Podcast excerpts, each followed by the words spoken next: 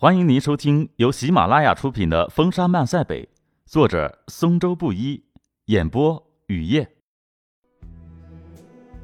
突然，天空中落下无数颗手榴弹，匪徒们惊慌失措地东躲西藏，哪里还来得及啊！白金辉，赶快缴枪投降，你们跑不了了！眼看着匪徒们一步步逼近，张东阳和骑兵连的指导员一起呐喊：射击，狠狠地打，不能放走一个敌人。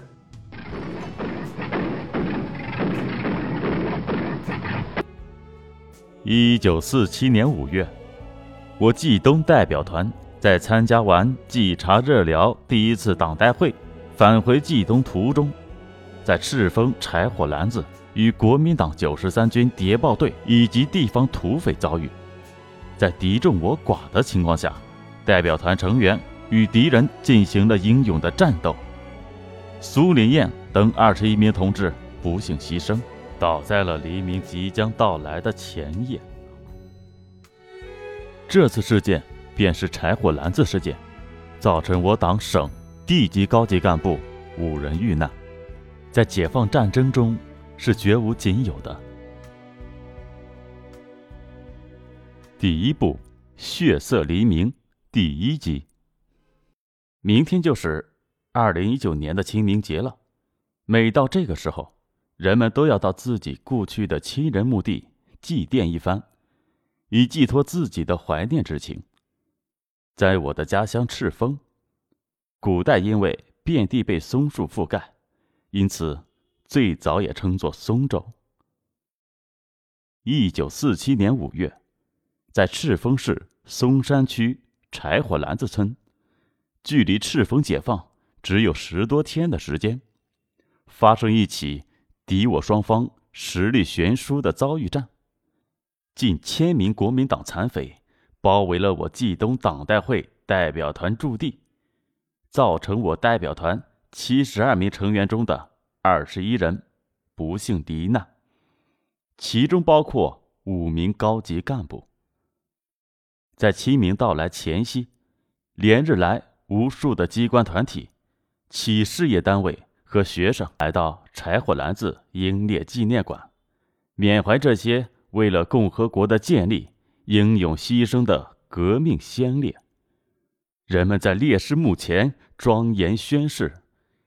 一定把先烈们用鲜血浇灌的红色故乡建设好。这既是先烈们的遗愿，更是我们当代人的光荣使命。下面，让我们怀着崇敬的心情，共同回忆这次残酷而激烈的遭遇战。1947年5月16日，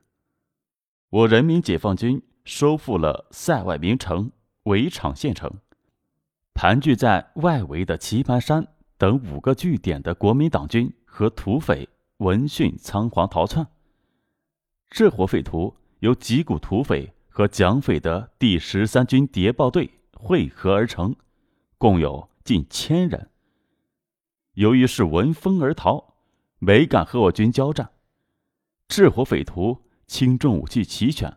而且全是骑兵。经过几个匪徒商议，众匪决定去赤峰投奔国民党93军。于是，如惊弓之鸟的匪徒们不分昼夜地向赤峰逃窜。5月21日拂晓，慌不择路的这伙匪徒窜到柴火篮子村头，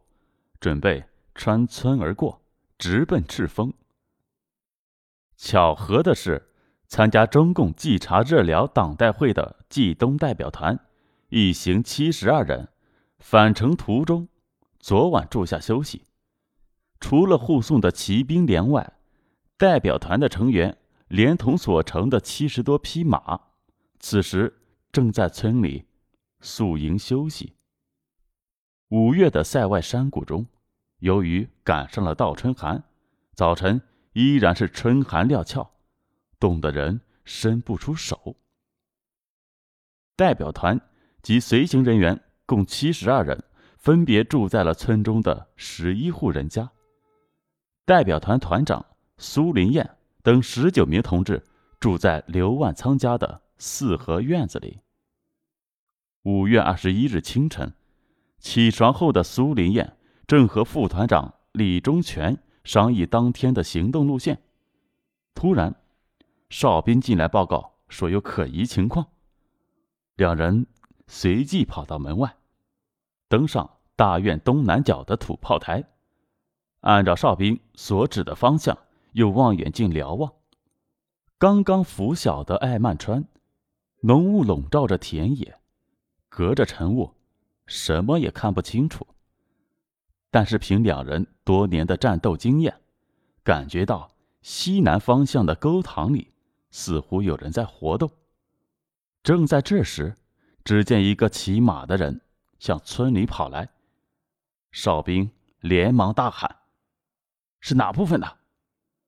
那人听到喊声，立即勒住马，抬手就是一枪，接着拔马就跑。两人见情况不对，赶紧一面派人监视敌人，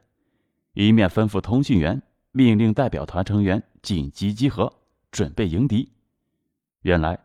当天拂晓前，忙着逃向赤峰的匪军先头部队走到距柴火篮子村西1公里的二道沟，当遇到从村里出来捡粪的村民张平，匪首问他：“你们村有部队吗？”张平信口说道：“有部队。”因为柴火篮子是个只有30多户人家的小山村，匪徒们觉得不会有什么大部队，所以决定捞上一票再走，到了赤峰也好有了见面礼。于是匪徒们在总指挥白金辉的指挥下，迅速包围了村子，一场不期而遇的遭遇战就这样打响了。当代表团成员们仓促地准备完毕，准备撤离柴火篮子的短短10多分钟时间里，敌人的马队已经把村子的东南西3个方向全包围了。村子北面是一座山包，山头上匪徒们也架起了轻机枪和掷弹筒，村子已经包围得水泄不通，看来一时半会儿是突围不出去了。战斗开始的时候，由于敌人还不清楚哪个院子住着我代表团成员，只是敌人先头部队几10人漫无目的的开枪射击。在意识到敌情的严重性后，代表团副团长李忠全决定派自己的警卫员和警卫班长去找担任护送任务的骑兵连，赶紧来救援。由于一个村子住不下这么多人，骑兵连60多人住在村东5里远的彩凤营子。当时的考虑是让骑兵连警戒赤峰的93军。代表团72人中，只有警卫班战士9人有步枪，手枪不过10支，手榴弹也没几个。这点武器弹药和敌人硬拼肯定是不行的，而敌人不仅在数量上占了绝对优势，还凭借轻重机枪、迫击炮和掷弹筒占领了有利地形。